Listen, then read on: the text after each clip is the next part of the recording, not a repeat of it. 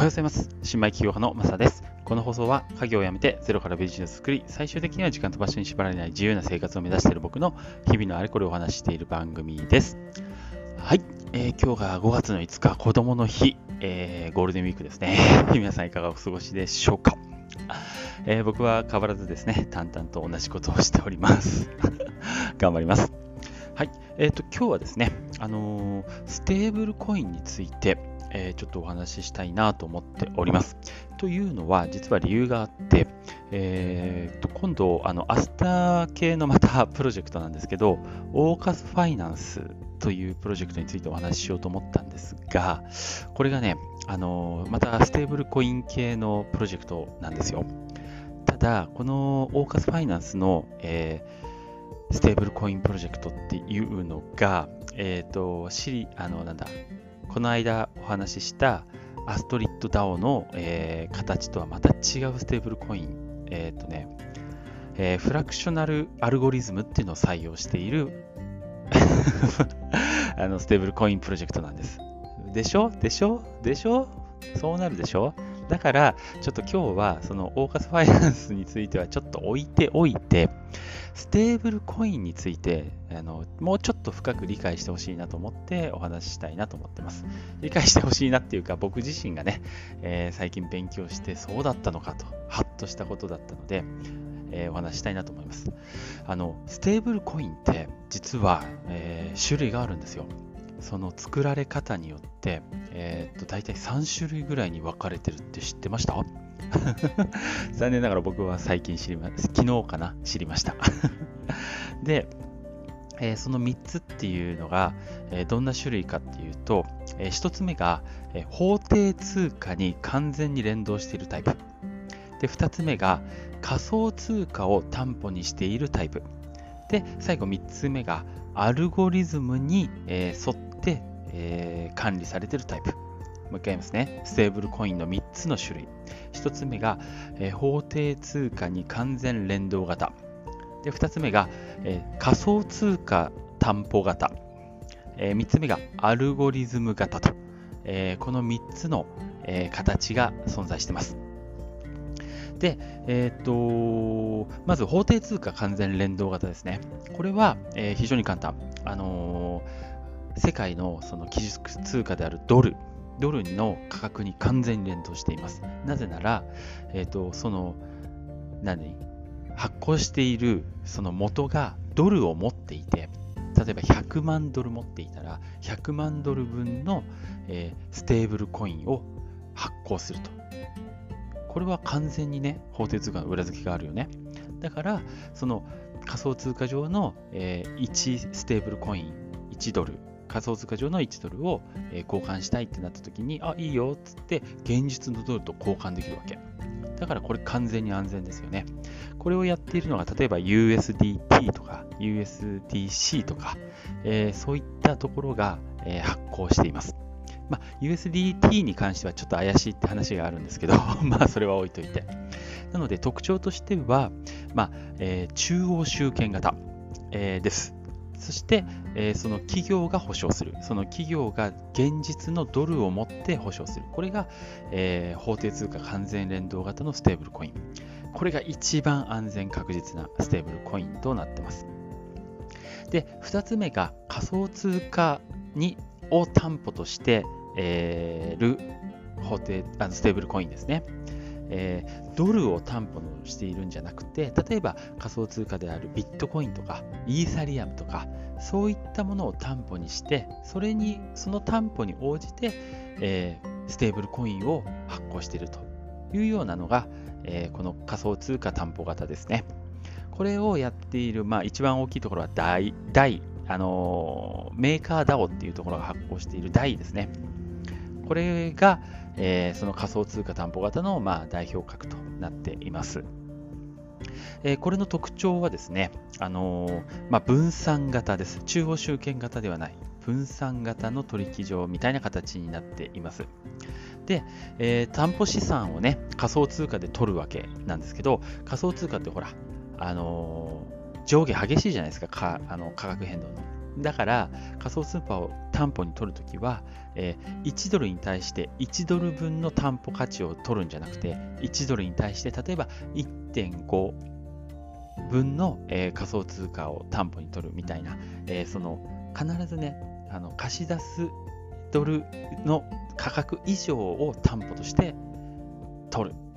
そして貸し出すっていうのが、まあ、特徴ですね。だからまあえー、多くね、担保を取ってるから、まあ、例えばその1ドルをなんか変なことになったとしても、その担保で生産すれば OK というような形になってます。まあ、法定通貨に比べたらやっぱりね、安全ではないけども、えー、まあ、仮想通貨を担保にしてるっていうところ、しかもそれをね、価格以上の担保を取っているっていうところで、まあまあまあまあ、まあちょっと安心感はあるよねっていうところですね。で、最後はアルゴリズム型です。このね、アルゴリズム型が、まあ、一番厄介というか 難しいところになってます。えっ、ー、と、これはどういうことかっていうと、一部担保を取って、一部アルゴリズアルゴリズムで、えー、対応するというようなことになります。アルゴリズムっていうのは何かっていうと、まあ、プログラミングですね。つまり、たくさんの、えー、なんだろう、まあ、発行した通貨がたくさんこの価値を持った時にはその価値が減るような形でプログラミングされたのが機能してまたあの発行したそのステーブルコインが通貨が価値が下がってしまったらこの価値を上げるような形のプログラミングが作動するというようなことであの100%丸々担保を取らなくても、まあ、例えば8割とか7割の担保で残り3割はその、えー、プログラミングの上下のうまいこと うまいことあのあのそういうプログラミングによって調整するから100%丸々の担保を必要としないというようなのがアルゴリズム型のステーブルコインというふうになってますね。えっ、ー、と、そうだね、成功しているプロジェクトで言うと、えー、ルナ、あのあテラで発行されているあの UST なんていうのが、えー、まあ、大成功しているこのアルゴリズム型の、えー、ステーブルコインになってます。まあ、特徴としては、ね、あの中央型ではない分散型です。で、えー、市場の状況によって供給量を、えー、調整するプログラムを走らせて、それで調整し調整することによって安定しているということになってますね。えこのね、アルゴリズム型ちょっと怖いですよね。3つの中で一番やっぱ担保が少ないんですよ。で、担保の裏付けがないというのが、このアルゴリズム型の一番ちょっと怖いところではあります。ただ、じゃあなんでこんな、えー、担保が少なく取っているステーブルコイン、アルゴリズム型のステーブルコインっていうのをみんな頑張って作ろうとしているかっていうのがあって、それはなぜかというと、まあ、理由は簡単だよね。100%担保いらないんだから、例えば8割で1ドルが、手に入ったら、めちゃめちゃ効率いいでしょ。めちゃめちゃ資金効率がいいよね。だから、えー、そういうことを、えー、目指して作ってるわけですよ。しかもね、あのまあ、銀行をイメージしてもらうと分かるけど、銀行に預けられている金額100%運用に使われているわけないじゃないですか。あの考えてみれば分かるけどさ、必ず、え、銀行に担保しておかなきゃいけない。担保しているお金、つまり貸し出されなくて眠ってるお金ってあるわけでしょ、ま、それ半分ぐらいあるかもしれないよね、ひょっとしたら。それを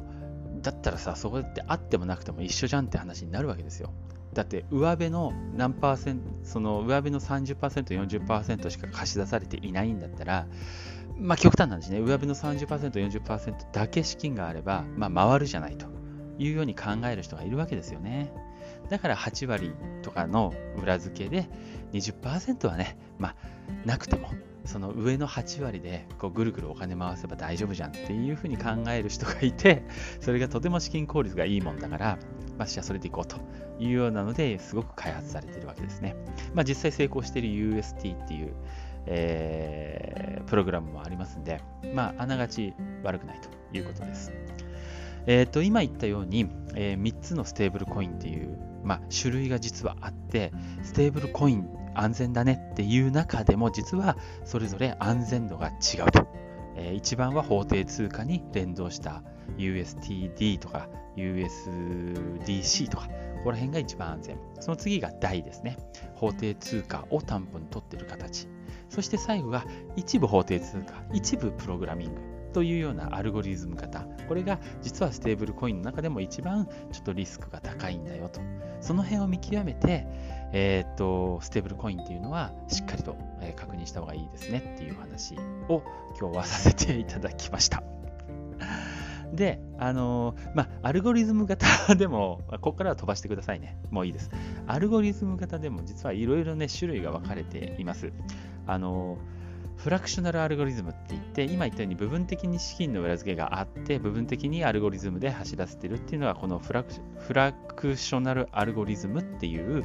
アルゴリズムを採用しているんですね。資金の裏付けはないよ。あの、だけど、えー、プログラムで何とかしようっていうやつですね。これが、えー、今明日かな？明日 紹介しようと思ってるアスターネットワーク上のオーカスファイナンスっていうところがこの、えー、 fractional アルゴリズムっていうのを採用しているところです。で、えー、とやっぱりね資金効率がめちゃめちゃいいので今ねあのこのオーカスファイナンス、えー、が、えー、発行している ORC、OUSD っていう、えーまあ、ステーブルコインがあるんですね。アルゴリズム型のステーブルコイン OUSD。これがね、めちゃめちゃパーセンテージいいです。800%とか超えていますね。あのー、もちろん、このオーカスファイナンスにステーキングしてもそれぐらいになってますし、あとはアーススタアーススワップ。アーススワップで、えー、この OUSD と USDC をこれを組んでファーミングすると今818%の、え、利率がもらえたりします。まあ、えー、詳しくはまた明日お話しますね。ただ、ステーブルコインには種類があって、まあ、アルゴリズム型っていうのはちょっとね、あ危ないところもあるねって、失敗してるプロジェクトも実はあって、あの、アイロンっていうプロジェクト、アイロンファイナンスっていうのが、えー、ちょっとね、えー、歴史的な大暴落を起こしたりしている、まあ、そういう経緯もあるんですけど、まあ、えー、そういうね、アルゴリズム型に挑戦しようとしている、えアスター上の、えプログラムがオーカスファイナンス出てきましたよということを覚えておいてください。はい。オーカスファイナンスについては明日またお話しします。ということで、今日も最後まで聞いていただいてありがとうございました。それではまた、ごめんね、難しくてすいません。